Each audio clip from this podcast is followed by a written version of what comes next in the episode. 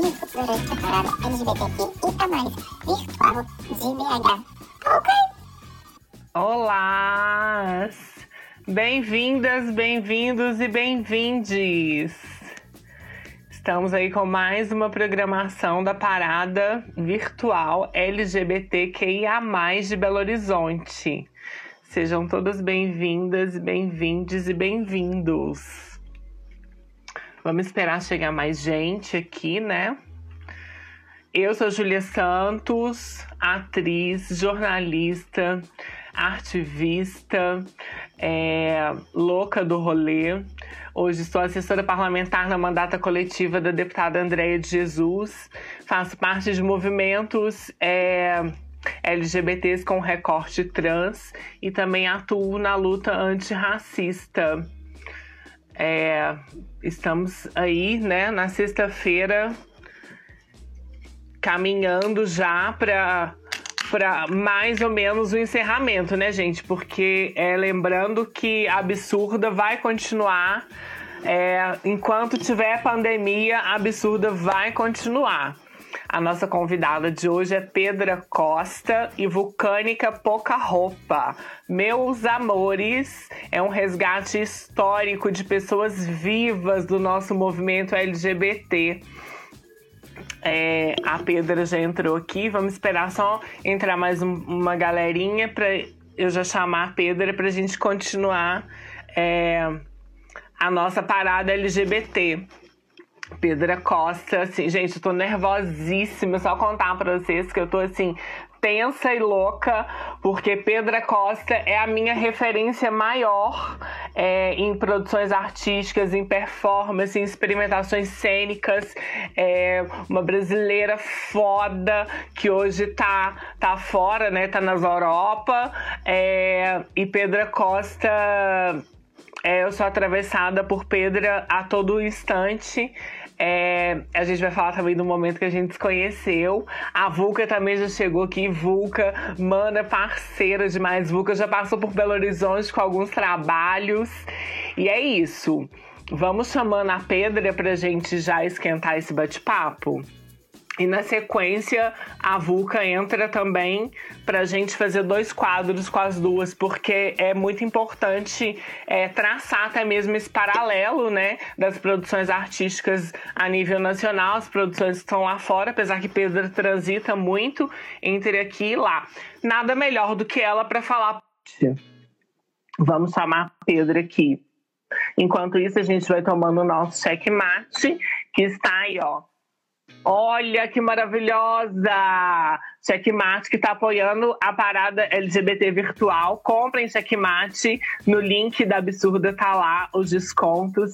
Pedra que chegou aqui com camomila, é isso mesmo, Pedra? Olha, é toda baseada no fundamento, né?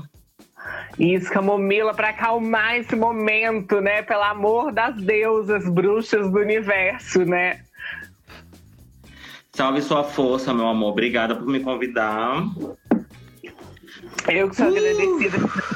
Assim, é, é uma honra para mim é, é, assim, eu fico, eu tô muito, eu, eu, a gente falou hoje mais cedo, eu falei, Pedro, eu tô muito nervosa, porque assim, você é uma divindade para mim, é uma entidade, assim, né? E está sempre muito delicioso. Eu tenho, é, é, assim, só te agradecer pela sua existência, pelas suas movimentações, por cada vez mais caminhar e abrir caminhos para que nós e as outras que estão chegando acessem esses poucos espaços que a gente tem das produções artísticas, né? Então, assim, eu sou. Gente, a primeira vez que eu vi Pedra, eu fiquei assim, estática assim, porque eu não estava acreditando que eu estava de frente com Pedra Costa, né? Que foi ali na abertura da exposição do Sesc sobre o Nordeste, no Sesc na Paulista. Você lembra a disso? No... É, a exposição a Nordeste, no Sesc 24 de maio, ano passado. Sim, que, que é onde eu conheci. Que eu, que eu tava lá, né, na, na exposição também. Inclusive Sim. fazendo uma, uma trajetória bem interessante, porque, por exemplo, o tema, é, o, o tema que você trouxe, né, o tema de LGBT é, marginal, né? E dentro daquela exposição, é, da minha parte, tinham fotos de drag queens, né, de pessoas é, e de travestis, de homossexuais, de um, da, tanto da Parada Gay de Natal, do Rio Grande do Norte, como do, do, do, do, única boate gay que tinha na época, lá entre fotos que eu fiz entre 99 e 2004. Foi resultado da, da, do meu bacharelado em antropologia visual. E foi a, foi a primeira exposição dessas fotos depois de 15 anos do trabalho pronto, né? Então, aí você me chama para falar sobre LGBT e marginal, então isso já é o tema, né? A gente se conheceu justamente no é, é, para entender quanto tempo levou, né? É, é, a galera da minha época, né? Para, por exemplo, no meu caso, fazer uma, um, um, uma exposição com as fotos de um trabalho acadêmico, né? Que tem um que tem uma, né? Tipo, ó, um trabalho acadêmico, ó, né? É, é, é socialmente, digamos, é importante, né? É, e dentro de uma cidade muito uma cidade pequena né do nordeste né e demorou 15 anos para ser exposto né num espaço de arte né então por aí a gente já começa falar sobre isso, né? É, sim, você já, já, puxou super um gancho, assim, do que, do que eu queria trazer, assim. É porque muitas das vezes, nós, enquanto LGBTs, nessa, nessas produções artísticas, não temos direito nem a acessar a nossa história, né? Porque existe um apagamento estrutural da nossa história, da nossa trajetória. Por isso que eu acho que é de extrema importância trazer essas vozes que construíram esses caminhos, que batalhou aí durante 15 anos para ter é, esse trabalho reconhecido né, lá no, no, no SESC da Paulista. E e, eu, por isso que eu, eu falo dessa importância desse resgate da memória, principalmente quando a gente tem a possibilidade de trocar com essas que, que percussoras que ainda estão entre nós, sabe? Que ainda está produzindo, que produz pra caralho, assim. É, eu acompanho seus trabalhos aqui, eu vejo que você não, que você está se reinventando e reinventando multi outras formas de produções artísticas. É, Queria só que você trouxesse um pouco da sua trajetória, que fez é, que é uma das percussoras uh. do movimento marginal, artístico marginal, um, um, movimento de contracultura em 90. É, conta pra gente um pouquinho desse, dessa sua trajetória. Assim, brevemente, porque é tanta coisa, né? Pedro produziu tanto, só pra gente dar uma passada para entender onde chegou hoje Pedra Costa, reconhecida a nível internacional. Olha, eu comecei em 96, foi a primeira vez que eu. Assim, basicamente eu trabalho com performance, né? Assim, o meu corpo é a minha mídia principal, né?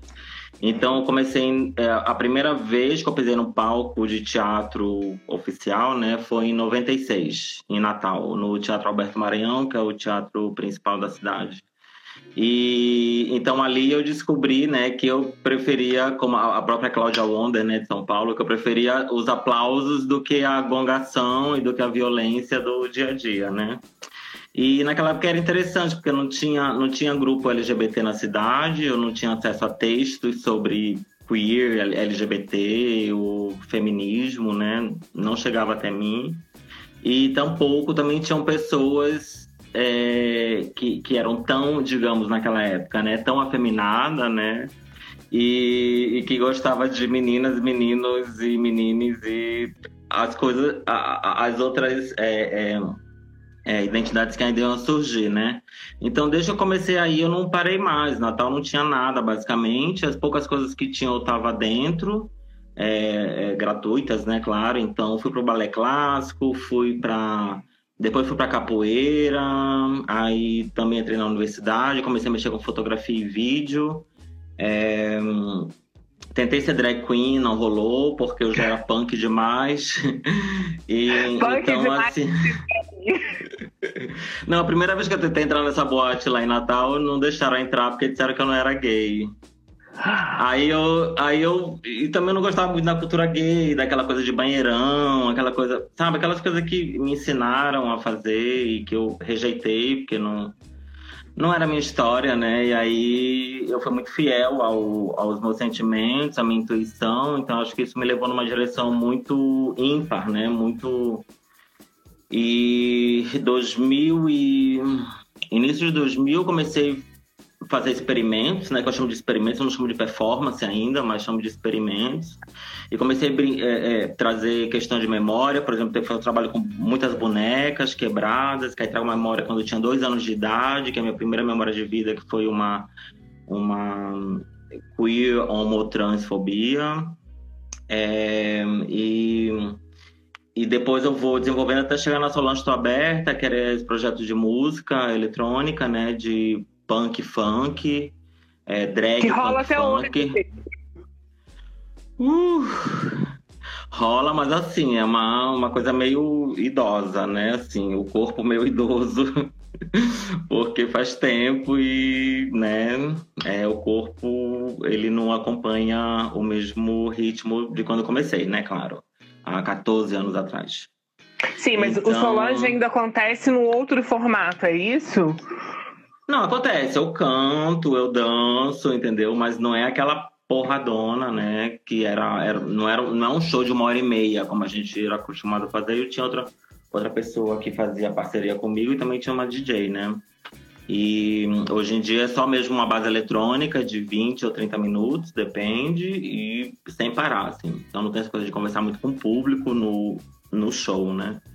Começa, só te cortando. vai você é, sente, Pedra, essa categorização do trabalho lá atrás, quando começou, por exemplo, no Solange, e hoje, é que ao longo do processo foi surgindo outras categorias para o trabalho, assim, eu digo do olhar das outras pessoas, não do seu olhar.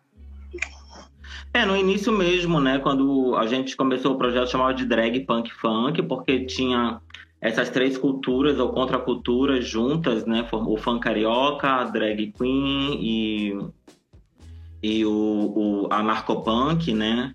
É, vinham juntas para formar um, um, projeto que não era só uma dessas coisas, mas era misturada. Eu, eu, eu nasci e vivi é, boa parte, uma, uma boa parte da minha infância em Nova Iguaçu, na Baixada Fluminense, né?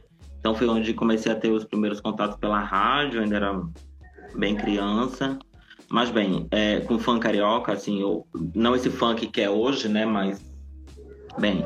E, e depois a gente eu, eu, comecei a entender que o drag punk funk era queer, né? Que é uma coisa que é um que é uma coisa mais do norte global, né? Assim, que é como ser uma pessoa LGBT punk ou, ou pessoa LGBT radical, né? De de entender essas questões políticas e que e, e, essa herança do feminismo né, dos anos 70, que o meu corpo é político, e, e batalhar essa história. E outra coisa, você não sabe, mas eu já tive em BH, viu? Em ah! 2006.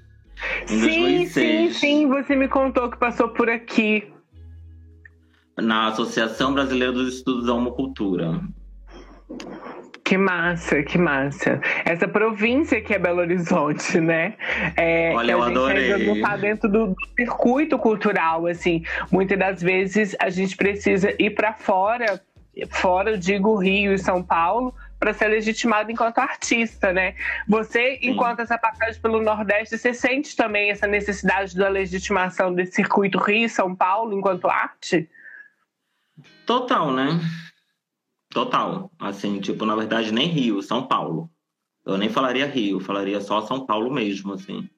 São Paulo que é o grande. Quer dizer, São Paulo que tá fervendo, né? Assim, tipo, os grandes nomes hoje da, da, é, é, da, da, produção, da organização, da arte trans estão em São Paulo. Porque não aguentam ficar nas suas cidades de origem, né? Por causa da transfobia ou, ou da, das fobias em geral, ou, ou porque também não tem espaço, né, para trabalhar. E não tem reconhecimento. É, eu sinto que, que São Paulo, muitas das vezes, se torna essa grande bacia que acolhe é, diversas pessoas e diversas corpos e, e diversas é, expressões artísticas. É, eu acho que tem uma relação muito, muito forte com esse, com esse rolê da transfobia dessas, dessas cidades menores, né? mas que também não isenta São Paulo de ser também uma cidade transfóbica, mas que em São Paulo tem mais acessos, tem mais fomento movimento. Eu acho que talvez por isso que muitas das vezes é, existe essa migração com uma esperança de, de despontar mesmo e, e, sobreviver a partir e viver a partir das produções artísticas, né, do trabalho artístico. É, mas você também tem uma trajetória no Rio, né? É, porque na verdade meu pai era militar, né? Então, defensor da ditadura militar, né? Então, eu cresci nesse, nesse tipo de família, né? Bem patriarcal, armada, né? É, e, e aí a gente. Aí eu nasci no Rio, minha mãe é do Rio, meu pai é do interior de Pernambuco. Né? Na família do meu pai já tem muito essa história da migração, né? Do, do, do sertão de Pernambuco para São Paulo, né? É, isso é uma coisa, era uma coisa já comum. Ele sai dali, vai morar no Rio, aí começa a trabalhar na Marinha, conhece minha mãe, aí mil histórias. E aí, desde que eu nasci, eu nunca hum, passei mais do que seis anos direto numa cidade, né? Então foi Rio de Janeiro, Natal, Rio de Janeiro, é, Belém, Natal, Belém, Natal Natal, Salvador, Rio de Janeiro. Aí passei dois meses em Berlim, 2009, que me apaixonei. Aí depois voltei para o Rio, fui para Natal. Natal vim para Berlim. Faz 10 anos, né? Eu cheguei em 2010. Aí de Berlim eu passei dois anos e meio em Viena e voltei para Berlim. E como que rolou essa ida para Berlim, assim? Porque hoje existe realmente é uma não é uma facilidade, mas hoje tem mais acessos nesse trânsito, né, é, de pessoas produzindo arte fora daqui do Brasil. Como que se deu para você que há 10 anos atrás isso era era muito raro, assim, quase que que assim quase milagre, né? Artistas brasileiros conseguirem se manter, é, principalmente há tanto tempo aí fora. É, eu não vim, eu não vim para Berlim para ser artista, né? Eu já era. Então eu vim para Berlim porque eu conheci uma turma muito grande internacional que morava aqui de pessoas queer, né? De pessoas que entendiam as identidades e gêneros é, é da forma que eu compreendia, né? Que no Brasil eu não tinha encontrado ainda, não, não era comum ter contato com pessoas é, como eu, né? E eu tava bem cansado de esperar, de batalhar, de ter que estar trabalhando em telemarketing para fazer minha arte, né? E, e aí eu acabei, em 2009 eu conheci um, conheci um pessoal lá no Rio que já tinha morado em Berlim. É, na verdade, a Sabrina Fidalgo, que é uma cineasta, e ela que estimula isso, faz os contatos com o pessoal de Berlim, que organiza uns shows aqui da Solange, e a gente vem. Mas eu, é, essa primeira vez foi muito dentro dos espaços queer autônomos, né, independentes. Então não foi foi assim mesmo na, no underground, né? E a primeira vez que eu faço uma exposição no Brasil, num espaço de arte oficial, é, foi depois que eu estava morando em Berlim. Aí a gente fala, de, é, retoma esse, esse rolê da, dessa legitimação, né? Porque aí, enquanto né, estava aqui, a, a, talvez os olhares não eram tão atentos para os seus trabalhos artísticos, para suas produções, né? Mas ele passa a chamar atenção quando você vai para fora. Isso é muito recorrente, né, na arte, é, na arte num todo.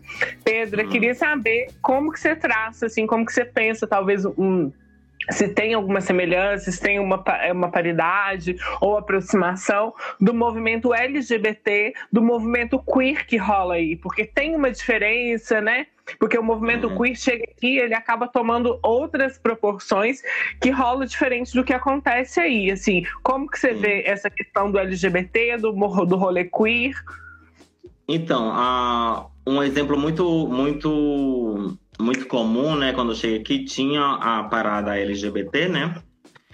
A parada oficial da cidade, não sei o quê, e é uma parada que eu não gosto, né? É, não vou, não gosto. É, e aí a gente fazia uma outra parada, chamava, traduzindo do alemão para o português, seria mais ou menos como é, transgenial que era uma parada construída de forma autônoma durante todo o ano, né? As pessoas se envolviam, faziam festas solidárias, arrecadavam dinheiro é, para poder alugar alguns caminhões é, pequenos e nessas boleras desses caminhões faziam os DJs, os shows, cerveja para vender e saía pelos bairros com mais imigrantes, né? Então era uma um, uma parada queer que aconteceu no mesmo dia da parada LGBT, justamente para não ter esse público LGBT no, na, na, nossa parada, que era uma parada é, totalmente politizada, né? É, tinha a festa, mas todas as pessoas que estavam ali, elas eram extremamente politizadas, né? Estavam todo mundo de olho. É, muita, muitas pessoas de é, fora da Alemanha, né? Tipo imigrantes no geral, pessoas queer ou pessoas não binárias, né? Pessoas racializadas em sua grande maioria, né?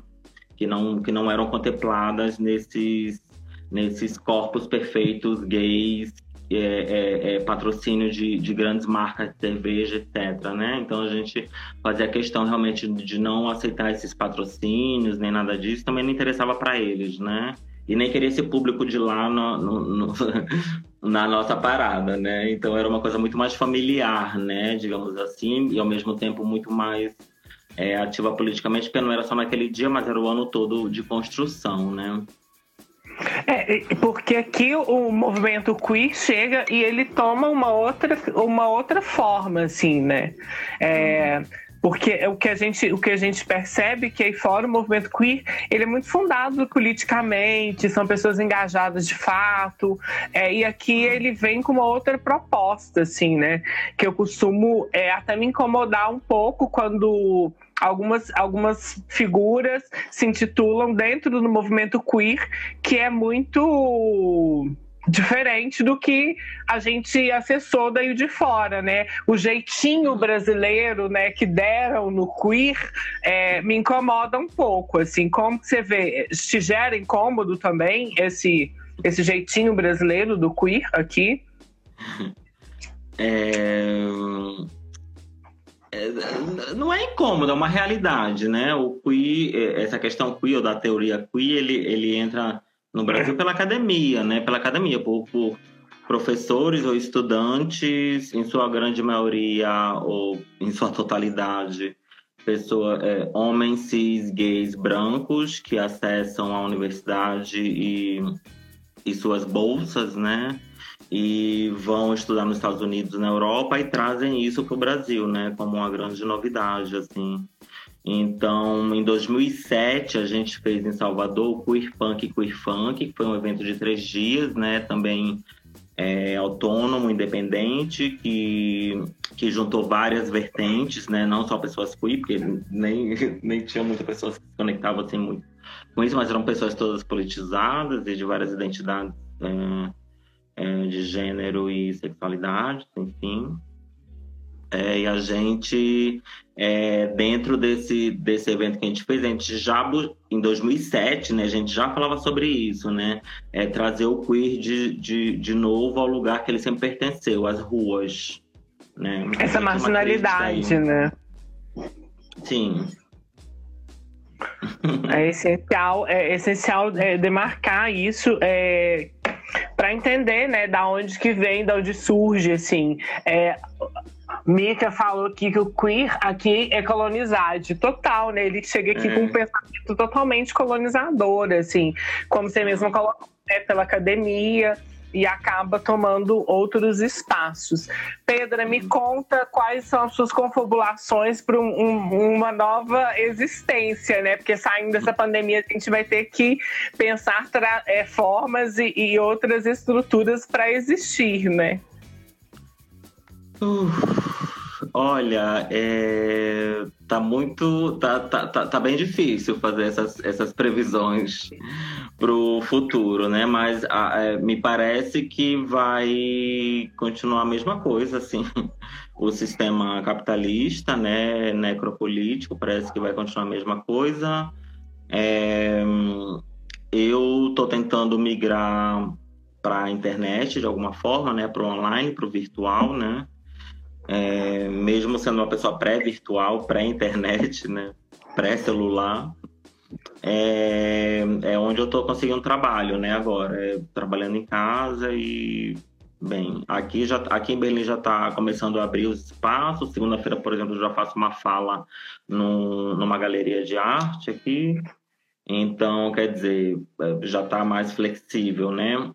É, mas ao mesmo tempo, por outro lado, já está indo para a segunda onda de, de contaminação, que é no meu bairro. E, e aí, bem, assim, eu não, não sei o que eu poderia te dizer, não. Eu tenho pensado muito, não tenho conseguido enxergar uma. Ainda não. É, eu, eu fiquei que quando, quando isso amenizar, pelo menos, que a gente vai poder dar uma respirada e talvez confabular outras possibilidades de existência, né? Eu acredito que não vai ter jeito mais de ter a mesma relação que a gente tem com o universo, né? Vai ter que ser repensada mas que ninguém vai sair bonzinho dessa, não, sabe? Eu acredito que o mal vai continuar sendo mal e que o bom tá tendo essa possibilidade de se experimentar e, e, e aumentar aí a sua grandeza, a sua bondade, sei lá nesse sentido, assim, que eu penso que talvez seja um norte, mas que não dá para traçar muito mesmo, não, né? Hum. Jogo de poder, né? Essa, a gente, a nossa sociedade, as nossas relações, elas são baseadas em jogo de poder, né? Então, se a gente não questionar isso, não ir para outros outras estruturas que já estão acontecendo por causa do, do da, da, pandemia, né? É, comunidade, fazer coisas online, fazer vaquinha, doação, né? Isso já está acontecendo, né? Então acho que isso é o mais importante. Acho que é sair quando isso passar, né? É continuar nisso, sabe? Continuar fortalecendo as bases, né? As, as novas gerações que estão chegando e para que elas tenham possibilidade de, de alcançar com menos sofrimento os, os espaços que as, as mais velhas, as mais antigas, as mais sambadas é, tiveram que ralar muito o cu no chão, assim, para conseguir. Eu acho que é isso. A gente é trabalhar para as novas gerações. Sim, você como percussora, é mais uma vez, assim, eu só tenho que te agradecer por abrir esses caminhos aí na, na mão, na força, na força bruta, na garra. É, no cu. No cu, principalmente, né?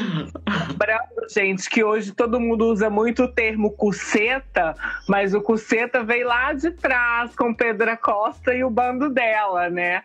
É, é muito importante a gente demarcar porque não é nada, porque às vezes eu tenho a impressão, sabe, ô Pedro, que a geração tombamento, com essa galera que tá chegando, que é super importante, é super necessária, uhum.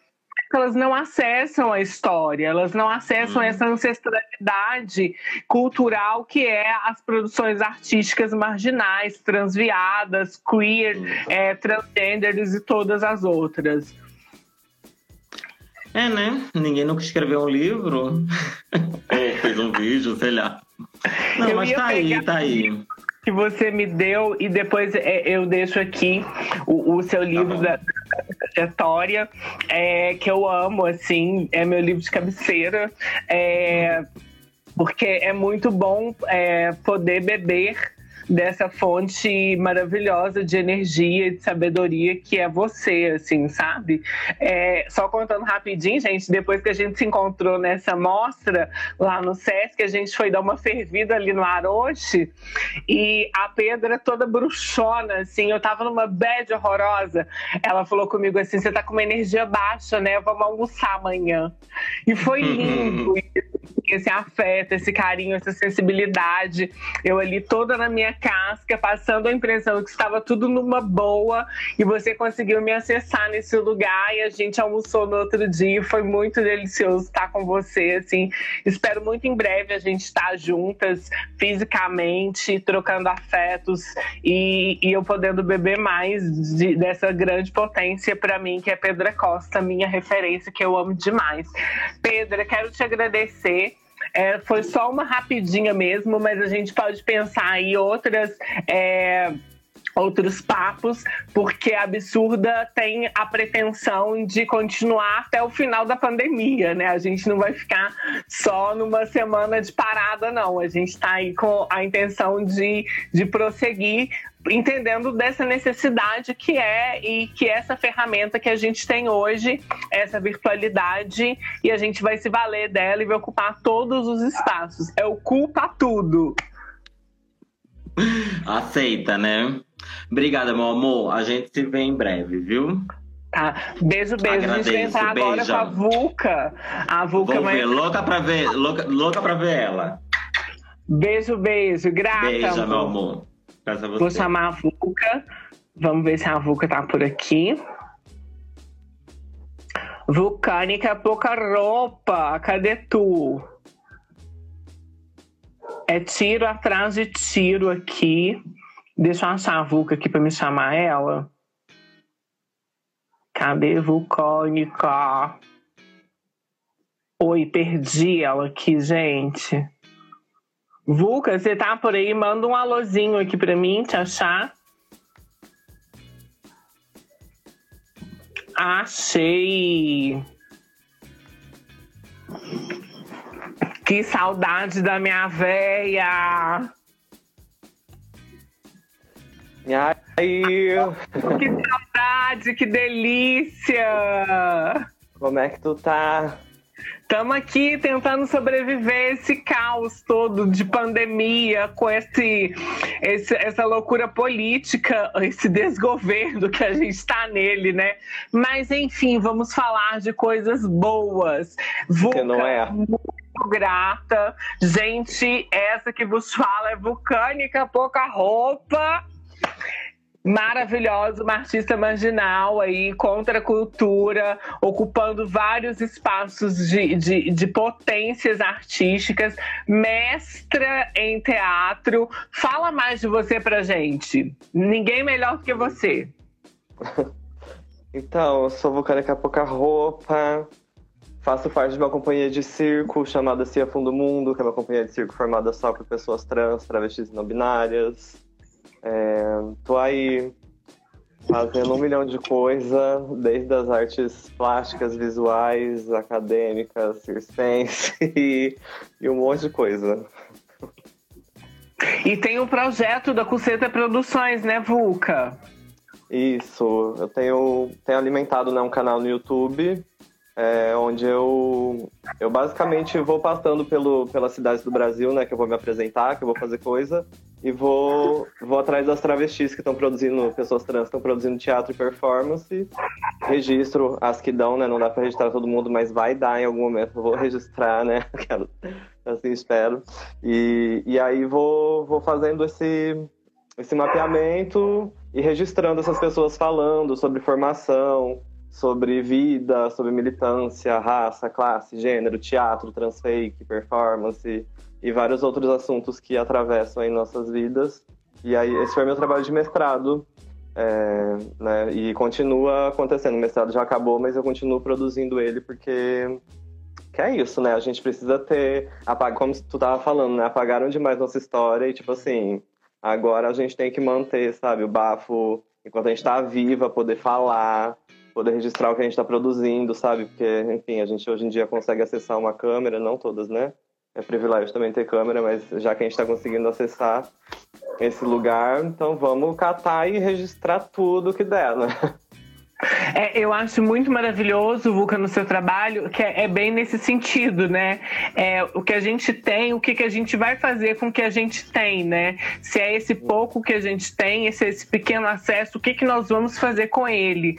E, e a forma que você usa é, isso como instrumento para vocalizar para trazer para trazer luz a várias outras artistas espalhadas por aí que não acessam, né? Exatamente. Porque, assim, a gente está falando né, de arte marginal e tudo mais, mas a gente não pode se esquecer também que a gente está dentro dessa caixa da arte marginal porque nos colocam, né, à margem. E não necessariamente porque somos artistas marginais, nascemos artistas marginais. Nascemos porque nos colocaram. E, e é muito doido, assim, porque o ambiente da arte é muito higienizado, né? Então, rola esse, esse, esse apagamento, esse silenciamento, e aí, sei lá, uma gata que, por exemplo, não teve, não, não teve acesso a uma universidade, não teve acesso a, a terminar seu estudo, mas que ela tá fazendo, ela tá no corre, ela tá produzindo, muitas vezes o ambiente artístico não vai chamar ela, sabe, para fazer muitas coisas. Então a gente tem que ir lá e, e tipo, e catar a gata e, e registrar a história e começar a articular todas nós, né, criar rede. É, você falou desse lugar higienizado. Como é que foi a experiência que rolou? Foi ano passado, se não me engano, né? Que você teve acesso aí e teve uma projeção dentro desse espaço higienizado, né? Que você teve dentro da, de uma grande galeria em São Paulo, né? Sim. Então, foi, foi babado, porque ano passado eu fiz minha primeira individual, né? Que eu passei no, no, no Prêmio de Arte Contemporânea da Aliança Francesa em Florianópolis.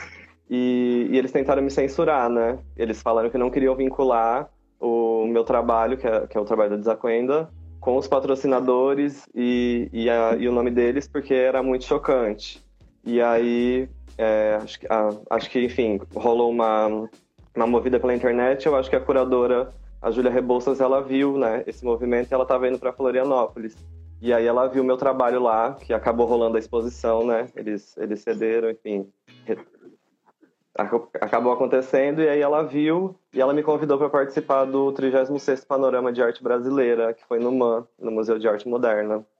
E foi bem doido assim, porque eu e a Rosa, né, a Rosa Luz também estava nessa exposição com, com um clipe dela e tal, babado.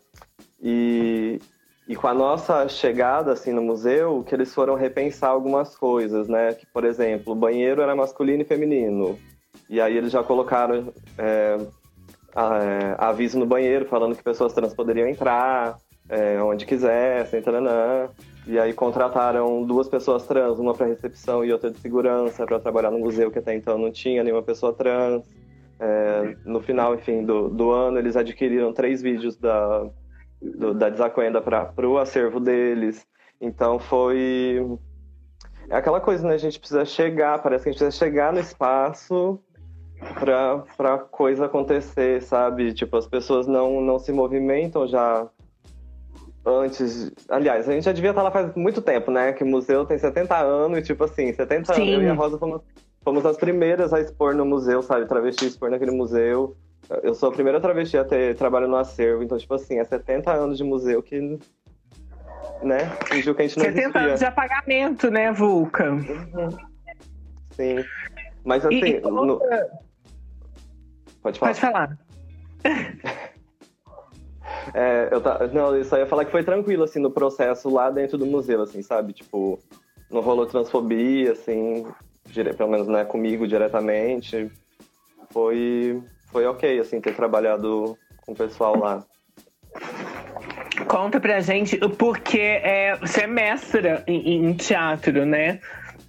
É, como que é ocupar esse lugar hoje da, na produção é, formal de conhecimento, sendo um, um, uma pessoa trans, sendo uma corpa dissidente, é, ocupar esse espaço, a importância de estar nesse espaço e a estratégia de subverter esse espaço, né? Porque você fez isso assim de forma brilhantemente e, e, que eu acho que é uma história maravilhosa quando é, que foi uma performance ali, né? A, até mesmo a defesa, onde você bota a. você caga, né? Pra, pra esse para esse lugar de, de, de legitimação para dizer que você pode ser uma mestra, né? Uma vez que você já era mestra, que você já é mestra, né? Foi bem complicado assim, processo do mestrado e eu estou colhendo os frutos disso até hoje. Minha saúde mental não voltou. Ah, enfim, já não era boa antes, né? Depois do mestrado, então aí, Mona, que já foi embora real oficial. Mas foi, foi muito violento, assim, porque primeiro que eu entrei e falavam que eu não ia conseguir embasar, meu, que eu falei, só quero citar pessoas trans no meu trabalho, não quero citar pessoas cis. Ele falava, não, você não vai conseguir embasar seu trabalho teoricamente. Eu falei, ah, é? Se eu não conseguir embasar teoricamente o meu trabalho, então eu coloco isso como justificativa e problemática da estrutura social que a gente vive. E, tipo, e tá tudo bem, sabe? Só que aí queriam ficar o tempo inteiro falando, não, você tem que ver peça de pessoas cis interpretando pessoas trans para você falar. E eu falava, não, não quero, eu quero falar das minhas, que estão aí fazendo negócio, eu não quero ficar falando de gente cis. E, e aí foi todo um processo, tanto que meu trabalho também, eles só aceitavam o trabalho escrito, né? Como principal trabalho. E eu falei, hum. não, meu trabalho não é sobre escrita, meu trabalho é sobre ver, ouvir as pessoas. Não é eu ir lá entrevistar e depois transcrever o que a pessoa disse, né? Tipo, é sobre vídeo, é sobre áudio. E eu não quero ficar escrevendo um monte, né? E produzir os dois materiais. E aí, meu trabalho foi o primeiro também a ser, a ser apresentado como, como não sendo texto, né? O principal trabalho.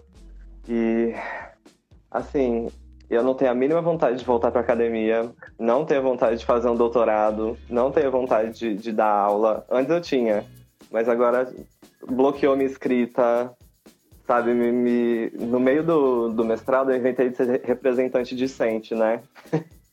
E aí fudeu, Mona. Depois de uma reunião com os professores, eu cheguei em casa assim surtei. Eu tava me harmonizando na época. E aí eu não dei conta. Surtei. É um E- processo adoecedor da academia, né, Vuca? É, é. E aí foi foda, porque, tipo assim, rolou a ameaça de tirar minha bolsa, sabe? Porque eu não tava conseguindo ir pras aulas. É, e, tipo, minha bolsa era meu sustento, sabe? Eu tava numa cidade que não era minha. E, e isso vindo de, de mu- mulheres feministas brancas, saca? Que essas ameaças, que é muito pesado. E. Enfim. Foi como isso, que foi tá? Essa defesa, porque a defesa foi uma performance, né? Não, na verdade, essa performance ela aconteceu um pouco antes da defesa, que foi num seminário que estava tendo que, que tinham pessoas de outras universidades e tal. E aí eu performei e fiz essa performance, que eu chamei de Dilatando Camadas. E Como eu... que foi a performance? Escreve pra gente, as pessoas precisam saber. Sim. É, Então, eu já, já vinha com, enfim, né, performando junto com Bruna Cury. Bruna Cury também me inspira muito a, Beijo a pra- performar. Mas Sim. E aí já tava com vontade de, de brincar com.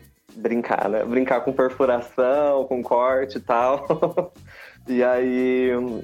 Essa performance basicamente foi junto com o Noah Escapim, que é um, um amigo meu, é, da, da Fundo Mundo também. E, a- e ele é body piercer e tal, e eu falei, vamos performar? Ele falou, bora. E aí o que, que eu fiz?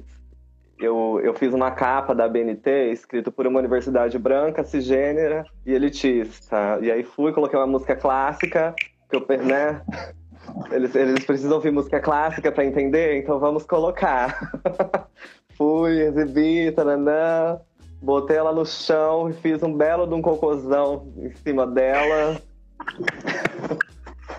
Depois catei o restante das folhas que tinha sobrado, botei uma camisinha, fiquei batendo uma curirica. E, e, e nisso o Noah ia perfurando minha cara. E aquele sangue escorrendo. Depois escreveu com gilete nas minhas costas também. E aí ergui uma bandeira do Brasil, escrito respeito às travestis. E o povo tudo assim, ó. o cheiro da merda que subiu, mano, infestou-se o salão. Performance sensorial, né? É isso, né?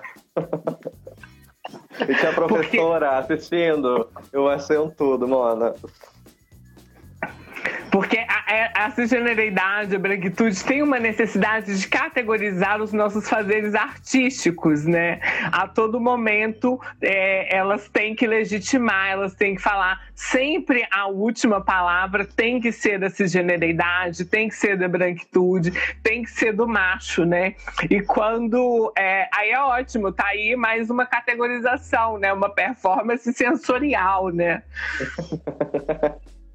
Sim, e é muito doido porque as cis brancas, né, saíram falando: Nossa, eu tenho dó dela, dela ter que fazer isso pra chamar atenção. Ai, gata, não vou nem discutir com você, porque você vai demorar anos pra entender. Então, olha, só fica pra trás.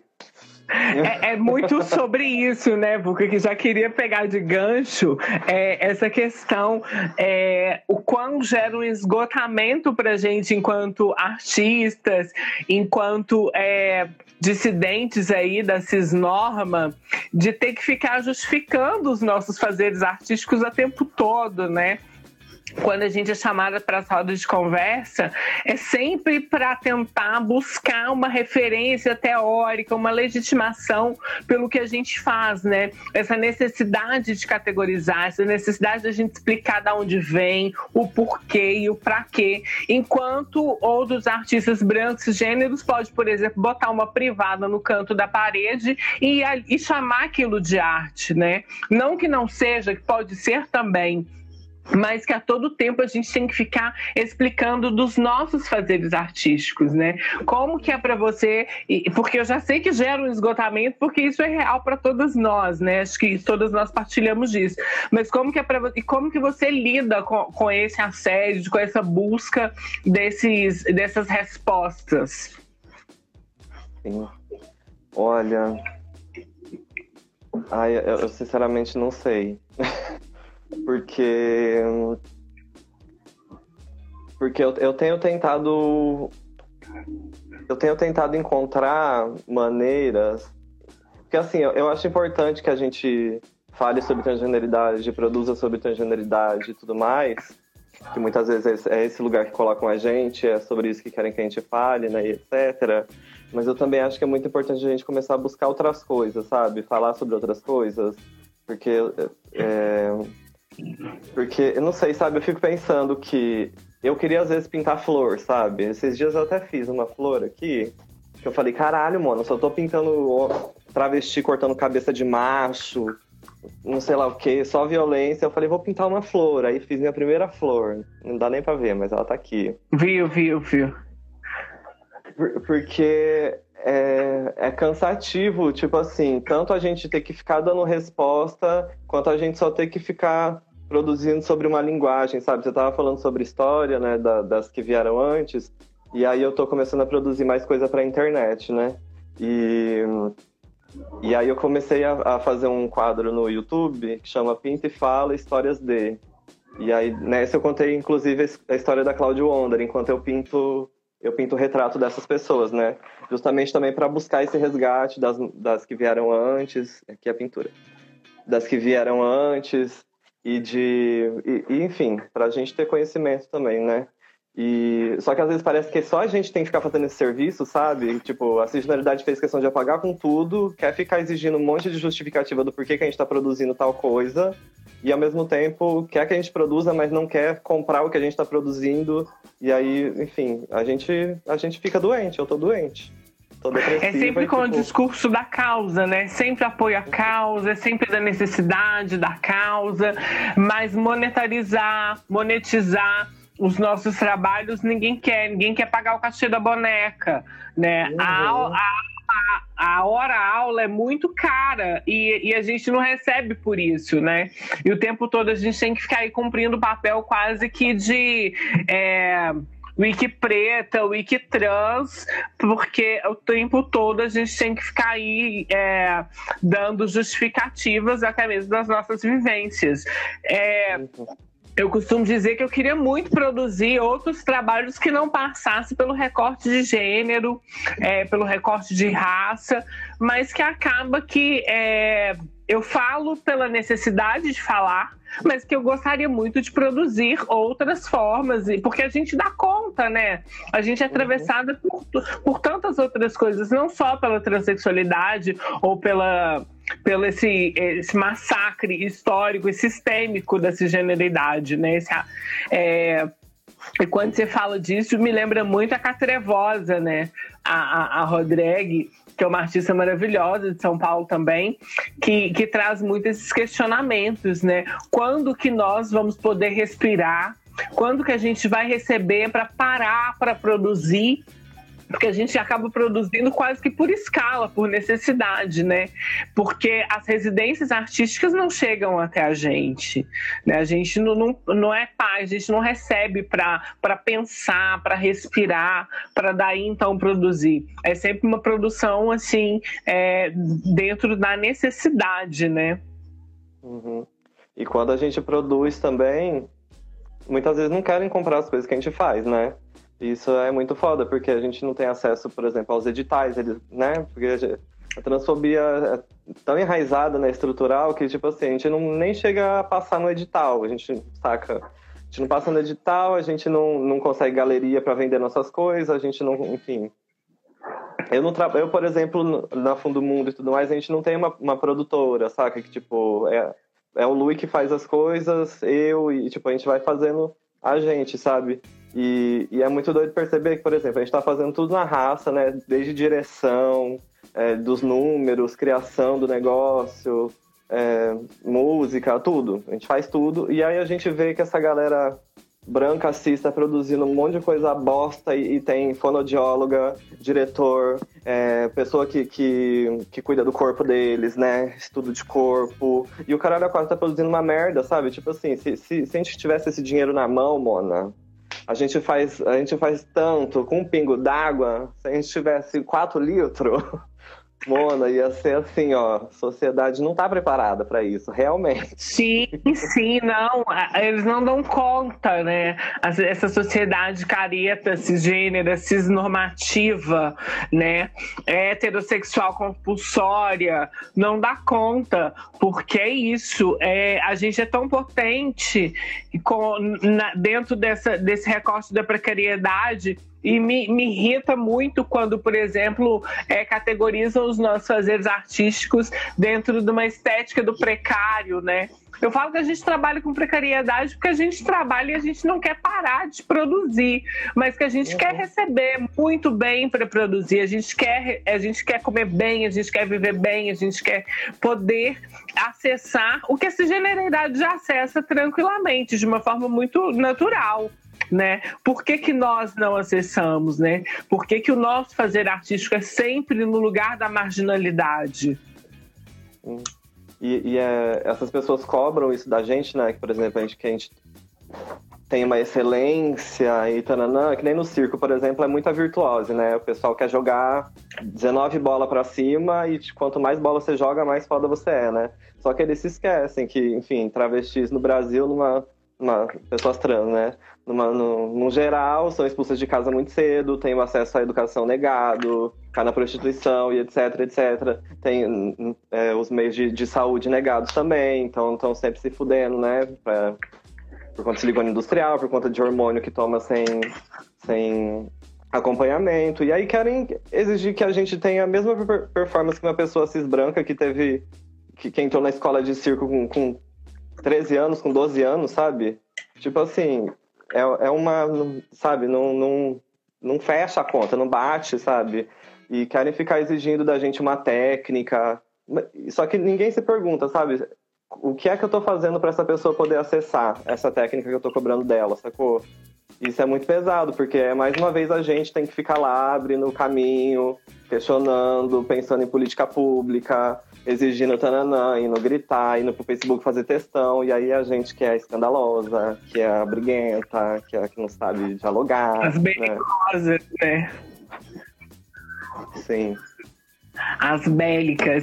Vulca, é, conta, conta pra mim quanto, como que dentro né, desse, desse rolê, desse, dessa categorização constante dessa generalidade é, da branquitude, mas que em algum momento da história parece que a gente se torna produto, né? E essa galera quer acessar, talvez para não estar. É, dentro de, de, serem apontadas né, enquanto racistas, enquanto transfóbicas, porque eu vejo muito esse rolê, pelo menos aqui em BH, que acontece que tem esse chamamento para estar nos espaços, para estar produzindo, mas que é muito dentro desse recorte de venha legitimar o meu discurso, venha, venha dizer que eu não sou racista, que eu não sou transfóbica, vem estar comigo e que de fato não são pessoas sensíveis e pessoas que querem realmente as nossas produções que eu fico pensando que até que ponto quando você acessa o MAN, quando Pedra acessa outros lugares lá fora, quando ela é chamada para acessar esses lugares aqui, é sempre nesse lugar da legitimação, né? E eu fico me perguntando se não tem já essas figuras marcadas que legitimam essa, esse discurso da cisgeneridade se já não tem essas artistas queridinhas desse público para acessar, que acaba se tornando excludente também, né? Então, quando você acessa, quando você não pertence a esse circuito das queridinhas e você acessa esse lugar, é muito simbólico e é muito potente, né? Uhum. Sim. Mas é, ao mesmo tempo que, tipo assim, a gente acessa, mas a gente não consegue se manter, né? Porque justamente isso, já tem duas travestis ali, sabe, por exemplo, das artes visuais. Já tem duas ali que tem galeria, que tá conseguindo circular um pouco o seu trabalho, então pronto, já tá ótimo. O resto chega. É a mesma coisa dentro do circo. Tem duas travestis aqui, chega. Teatro, chega. E... Mas também acho que a gente... Né? É, cota. Mas eu também acho que a gente tem que tomar um pouco de... De cuidado também de... Da tipo assim, de quando a gente tá nesse lugar, a gente também não. não, não tomar esse lugar de tipo assim, ah, estou aqui, vou ficar aqui, sabe? Eu acho que é tipo, tô aqui e vou trazer as outras aqui, ó. Pum, tô aqui, mas ó, ó esse espacinho aqui, gata, vem passando, vem passando. Porque senão também não dá, né? Fica nessa de tipo, ai, tô aqui, tô fazendo meu rolê. E aí? É, eu, eu, vejo que não justifica, né? Eu falo muito que eu não quero ser a única nos espaços que eu pertenço, né? Uhum. Eu não quero ser a única. É tá aí no espaço institucional, eu não quero ser a única que tá no espaço artístico. O quanto eu puder fomentar a estada das minhas nesses lugares, é, essa é a minha movimentação. Até mesmo porque é, a gente vivendo num contexto de incertezas, né? Porque a gente, enquanto travesti, enquanto essa corpo dissidente, é, onde já tem um marcador rígido da nossa, sobre, da nossa existência, que é até os 35 anos, né, no máximo, é, e eu já até superei essa expectativa de vida, eu fico pensando que se eu não trago as minhas para ocupar esses lugares, é, rapidamente eu já não tô nesse rolê mais e esse rolê não vai ter outra, né? Por isso que eu fico muito com esse, esse pesar, assim, e fico com essa preocupação de ser a única nesses espaços. Uhum. Sim. É babado, né, moda? Então, mas vamos falar de coisas mais delícias. É, durante a, antes da pandemia, vocês estavam produzindo e como é que ficou agora? Olha, se eu te falar que eu tô produzindo mais agora que antes, você acredita? Porque, como eu falei, né, eu, eu, eu descobri no início da quarentena que eu gosto de pintar. Porque antes eu não pintava. E, e, eu descobri que eu sei pintar, assim. E aí, e aí eu tô explorando isso e criando coisa pra internet, né, também. Que antes estava tudo meio que parado, porque tinha outras coisas demandando e tal. E, e eu também achei essa forma de produzir, de, de, de pintar, de fazer vídeo, taranã, pra dar uma, uma melhorada na minha mente, assim, sabe? Porque é foda ficar dentro do apartamento, trancada, sem poder sair, tipo assim. E eu acabei indo, né, pro interior, pra casa da minha família, fiquei lá dois meses, mas aí rolou transfobia, eu tive que voltar pra, pra São Paulo. E. Tá na capital aí, agora? Tô na capital, mas não queria estar, tá, não. Porque aqui não tem um verdinho para você sair, entendeu? E, e e dar uma respirada, que nem lá na minha cidade, 15 mil habitantes. De vez em quando eu dava uma fugida pro meio do mato. Mas tá um pouco pesado aí, eu achei um pouco essa, essa forma de estar de tá produzindo, fazendo coisa para minha mente mas não tá ajudando muita coisa também, não, porque eu tô doida. Ah, eu acho que tá todo mundo nesse, nesse, nesse movimento de, de piração, de enlouquecer. Mas é isso, a gente tem que pensar estratégias agora de, de sobreviver a esse momento, né? O que, que a uhum. gente vai fazer depois, a gente não sabe muito, não. Mas que nesse momento a gente tem que pensar estratégias. E eu vejo muito as lives como uma estratégia de afeto, da gente se manter conectada. É, eu vejo, às vezes, eu tô, tô sempre é, falando com pessoas mais próximas. Para mim também funcionou quase que como uma peneira, sabe, Vulga? Não sei se para você também rolou nesse sentido, assim, que quem já era próximo, eu acho que a gente continuou em alguma medida próximo, mas as pessoas não são tão é, próximas acabaram se distanciando, e isso acho que foi até bom, sabe?